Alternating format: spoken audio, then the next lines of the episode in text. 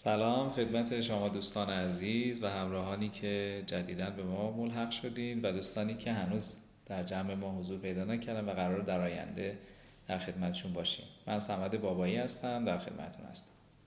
من هم سلام می‌کنم خدمت شما دوستان عزیز و خوشحالم که با شما در این ترم هم سفر خواهم بود.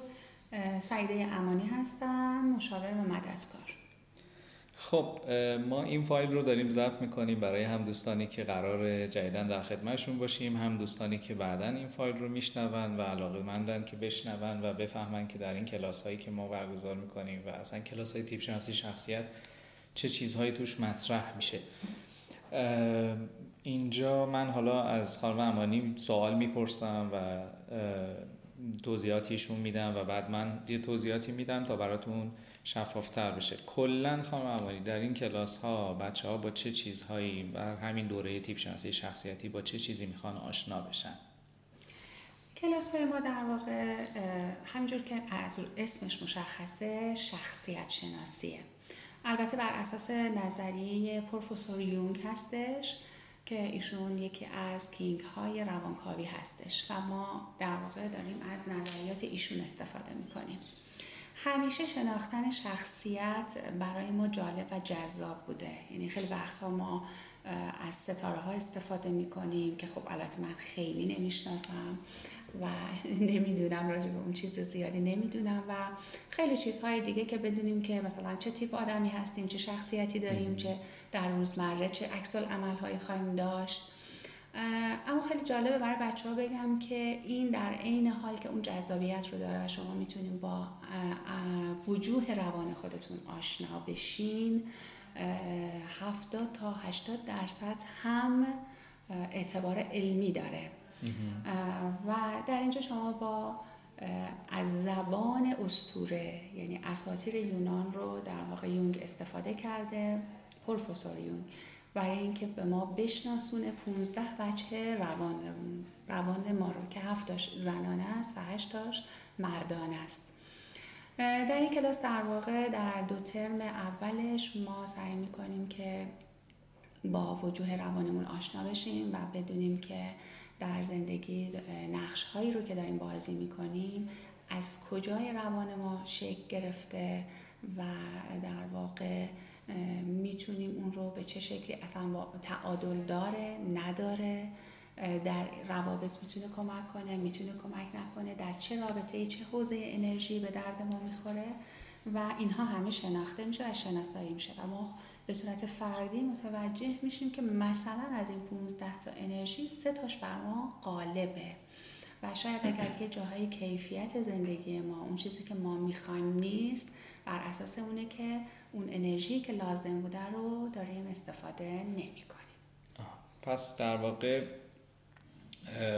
ما می‌خوایم که یک ابزار و یک مهارت استفاده از یک جعبه ابزار رو به دوستانمون انتقال بدیم. و این تیپ های انرژی در واقع همون تیپ هایی هستن که تو حوزه کار تو حوزه رابط عاطفی تو حوزه معنا هر جایی ما در واقع از یک انرژی روانی داریم استفاده می‌کنیم و اگر مثلا من یک مردی هستم که تو حوزه کار خیلی موفقم ولی تو حوزه رابطه خانوادگی موفقیت چندانی ندارم با ورود به این فضا و کلاس ها و دوره هایی که در واقع تیپ های شخصیتی رو به صورت تفکیک شده به ما یاد میدن می‌خوام که یاد بگیرم حالا از کدوم انرژیم در حوزه خانواده استفاده کنم و یاد بگیرم که با یک آچار یک پیشگوشتی همه پیچ ها رو نمیشه باز کرد نمیشه بست.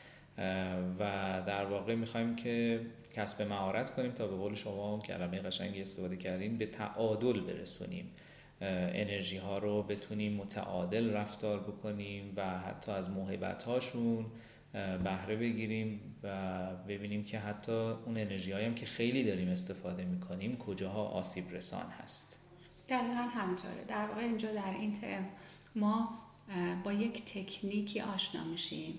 که می‌تونیم در واقع ارتباطاتمون رو هم باهاش به تعادل برسونیم و نقش هامون رو بررسی کنیم در زندگی. مثلا فرض کنید که یک خانومی وقتی که ازدواج می‌کنه وجه همسری غالب میشه و اون با همسری رو داره زندگی می‌کنه که ما این رو در شخصیت شناسی به اسم archetype هرا می‌شناسیم.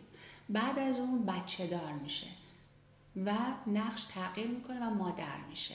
که باز ما اون رو به اسم archetype دیمیتر می‌شناسیم. این اسامی رو ما زیاد اینجا الان استفاده نمی کنیم در حد لازم استفاده می‌کنیم. بچه ها بعدا با همه اینها آشنا میشن. حالا فرض کنید که وقتی که مادر میشیم ما این تجربه رو داریم و اطرافمون دیدیم که دیگه تا آخر عمر شاید با نقش مادری یعنی یک مادری پررنگ زندگی می‌کنیم. و بقیه وجود و نقشهای خودمون رو فراموش می‌کنیم. یعنی گذشته از اون که برای بچه مادر هستیم فراموش می‌کنیم همسر هستیم. در جای دیگه فراموش می‌کنیم که دوست هستیم. در جای دیگه فراموش می‌کنیم که معشوقه هستیم برای همسرمون. و همه جا می‌خوایم با نقش مادری در واقع جلو بریم و زندگیمون رو ادامه بدیم.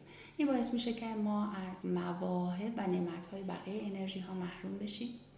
مضاف بر اینکه خسته بشیم تبدیل به مادرانی قرقرو و خسته بشیم و گاهن پرتوقع به علت اینکه خیلی از وجه دیگرمون رو نتونستیم زندگی کنیم.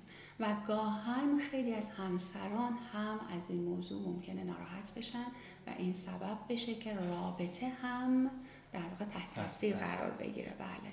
و خیلی از وقتا همسران اینو میگن که مادر خیلی خوبی هست ولی همسر خوبی نیست. همین نقش رو شما تعمین ببین در نقش های دیگه مثل همون شکلی که شما میگین کسی که ممکنه در محیط کار خیلی خشک باشه چارچوب داشته باشه ولی قطعا اون چارچوب رو نمی‌تونه وارد خانواده بکنه. و شناخت اینها در واقع در روابط ما بسیار بسیار موثره و تاثیر گذاره درست. پس ما در واقع این می‌تونیم بگیم خودشناسی ابزاری برای خودسازیه و ما می‌دونیم که برای اینکه حوزه روابطمون روابط چه عاطفی چه شغلی چه اجتماعی بخواد که رشد بکنه به بلوغ برسه و پیشرفت بکنه و در سطح بالاتری و سالمتری بخواد اتفاق بیفته ما تغییر رو در واقع پس باید از خودمون شروع کنیم. و به همین دلیل هم اسم این کلاس ها هست شخصیت شناسی و یا خودشناسی. یعنی خیلی از مواقع آدما وقتی میگیم که کلاس خودشناسی براشون جالبه میگم مثلا خب کی بهتر از من خودم رو می‌شناسه. ولی واقعیتش اینه که ماها گزیده خودمون رو می‌شناسیم. خیلی از جاها ضعف های خودمون رو نمی‌شناسیم ضعف های برخوردیمون رو نمی‌تونیم باهاش مواجه بشیم حتی یا اصلا بهش آگاه نیستیم.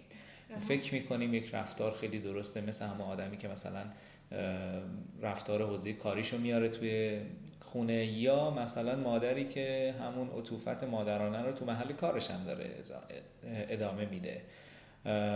پس در واقع مهارتی که بچه ها اینجا و دوستانمون کسب خواهند کرد مهارتی برای استفاده بجا از هر انرژی در محل خودش. تا بیشترین کارایی رو در زندگیشون داشته باشه و کمترین آسیب رو. یعنی کمک بکنیم بهشون که در واقع ابزار درست رو در مکان و زمان درست استفاده کنن و این خودش یک رشد یک بلوغ و خودش نتیجه یک رشد و بلوغ هم هستش. دقیقا همطور آقای بابایی و الان به صورت کلی اگر بخوایم صحبت کنیم که آدم های امروز ناچار به تغییر و بروز شدن هستن. و این برمیگرده به اینکه یه جمله خیلی قشنگی هست که میگه وقتی کتاب خوب نمی‌خونی فیلم خوب نمیری کلاس خوب نمیری تئاتر خوب نمیری و رو خودت کار نمی کنی توقعی برای زندگی بهتر نباید داشته باشی. و امروزه در جامعه فعلی که موضوعات و مسائل بیرونی خیلی زیاد هستش گاهن می‌بینیم که ما هم دچار مشکلات تکراری هستیم و تکرار این مشکلات نشون میده که حتما باید یک باورهایی در ما تغییر کنه. حتما اون تجارب ما کفایت نمی‌کنه که مشکلات امروز ما رو حل کنه و ما باید راه حل ها رو در واقع کشف کنیم پیدا کنیم تغییر بدیم در خودمون. باورهایی که عمرشون و تاریخ انقضاشون رسیده و باید در واقع به اونها نگاه کنیم باورهای جدید رو جایگزین کنیم تا بتونیم در آرامش صلح منظور اول صلح درونیه. بله. ما در کلاس ها وقتی میگیم خودشناسی سعی می‌کنیم که خودمون رو پکیجمون رو اول بپذیریم تغییرات رو در خودمون بدون اینکه سرزنش کنیم. با مسئولیت پذیری. انجام بدیم تا به یک صلح درونی برسیم. و وقتی ما به صلح درونی رسیدیم در روابطمون هم آدمهایی هستیم که کولتریم، بهتریم، متعادلتریم و جامعه بهتر ما رو میپذیره. و این دستاوردهای کلا تغییره. یعنی من فکر می‌کنم که قطعا همجور که ما لباس 20 سال پوشمون رو نمی پوشیم با اینکه خیلی موقع خوب آره. بوده. اون مانتوهای اپولار یادته؟ اما مال ده پنجاییم اپولار زیاد می پوشیدیم اون موقع فکر می‌کردیم وای چه, چه خبره. ولی همین الان اون مانتو وقتی بپوشی واقعا خودت هم تو آینه همین الان عکساتو که نگاه می‌کنی با من چی تنم بوده؟ در زمان خودش خوب بوده. باورهای ما هم دقیقا به همین شکل داره عمل می‌کنه. و ما یه همونطور که شما گفتی ابزار یه پیشگوشتی داریم که به پیچامون نمی‌خوره و بدتر داره این پیچو هرس می‌کنه و از بین می‌بره و خودمون خبر نداریم. خب پس با امید اینکه بتونیم این چیزی که تجربه شخصی خود ما بوده و نیت قلبیمون هم این بوده که این تجربه رو که بهمون کمک کرده که مسائل و مشکلات زندگی رو خیلی بهتر صلحآمیزتر از کنارشون عبور کنیم و حلشون بکنیم منتظر دیدار دوستان سر کلاس هستیم. دوستانی که جدید به ما ملحق شدن و دوستانی هم که در آینده احتمال داره که تمایل داشته باشن که حضور داشته باشن. بی صبرانه منم منتظر همسفرهای جدیدمون هستم که در این سفر با بالا پایین های سفر در واقع پخته بشیم و بتونیم نه تنها شناگر ولی در نهایت حتی مدشکن هم بشیم. به امید دیدارتون.